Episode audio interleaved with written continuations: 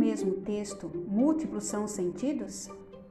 Segundo Iguidori Vilaça sacocchi, mestre e doutor em língua portuguesa pela PUC São Paulo e livre-docente em análise do discurso pela Unicamp, afirma que o sentido dado ao texto pode ser múltiplo porque múltiplos são os leitores. Mas por que nem sempre o significado construído pelo leitor é o intencionado pelo produtor? E como professor, o que fazer para diminuir essa distância? Este podcast é um oferecimento da equipe de língua portuguesa do Núcleo Pedagógico da Diretoria de Ensino Guarulhos Sul, formada por mim, professora Grace de Castro Gonçalves, e pelos professores Luiz Fernando Biasi e Roberto Clemente. Segundo Koch, um dos fatores que interferem na produção de sentido está relacionado ao distanciamento entre as circunstâncias da escrita de um texto ser absolutamente diferentes das circunstâncias da leitura. Mas isso não acontece somente com os leitores incautos, não. Mesmo os leitores mais proficientes correm o risco de fazer interpretações equivocadas de um texto. Conto-lhes um exemplo. Numa determinada aula de um curso de aperfeiçoamento, o professor propôs que interpretássemos uma música de Chico Buarque de Holanda. Muitos de nós fizemos adivinhações e poucos sabiam realmente do que tratava o texto. À época, achávamos que se tratava dos lamentos de uma mulher abandonada. O caso é que a vergonha se instaurou quando soubemos que o eu lírico era uma criança que reclamava a presença da mãe.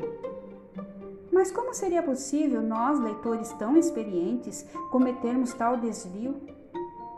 Simples, pautamo-nos somente nos elementos linguísticos presentes na superfície textual e na sua forma de organização. Isto é, ignorávamos o contexto de produção.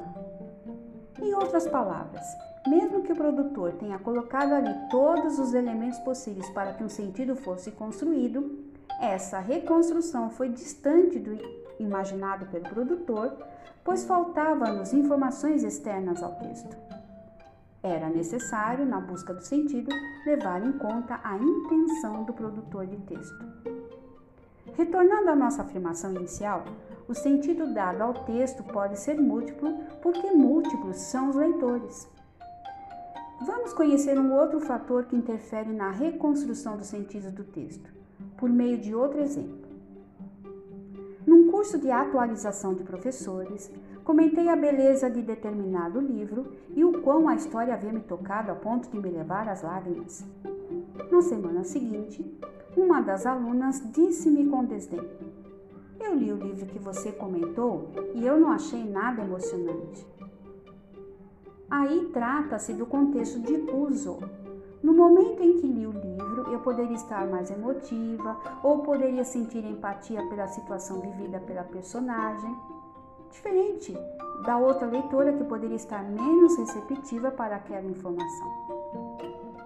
Você já ouviu ou já proferiu esta frase? Quando li o livro pela segunda vez, percebi coisas que não havia notado antes. Nessa situação, o contexto de uso modificou.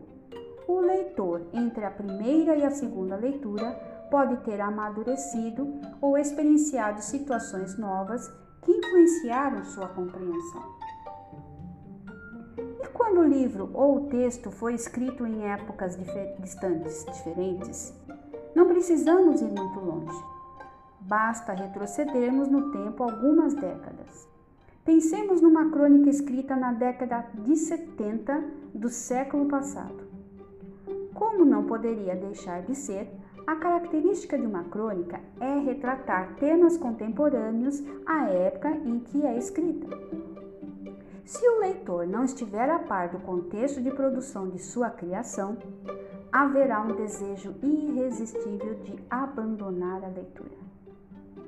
Por estas e outras razões que Koch fala de um sentido para o texto e não do sentido para o texto. Isto é, as circunstâncias de leitura interferem muito na construção dos sentidos. E nós, professores, o que fazer para que o aluno consiga estabelecer um sentido mais coerente para o texto? O primeiro cuidado seria diagnosticar ou, se não for possível, antecipar alguma lacuna de conhecimento mais geral que possa impedir que o leitor consiga estabelecer um sentido coerente para o texto. Uma atividade prática seria fazer uma apresentação prévia em relação ao tema tratado, como algo que esteja relacionado a um fato histórico. Ou então, oferecer ao aluno exemplos ou informações extras para que o leitor antecipe o que será lido e, por fim, consiga fazer conexões entre o conhecido e o desconhecido. O que deve estar claro é a importância do papel do professor de mediador entre o contexto cognitivo do leitor ao do produtor de texto.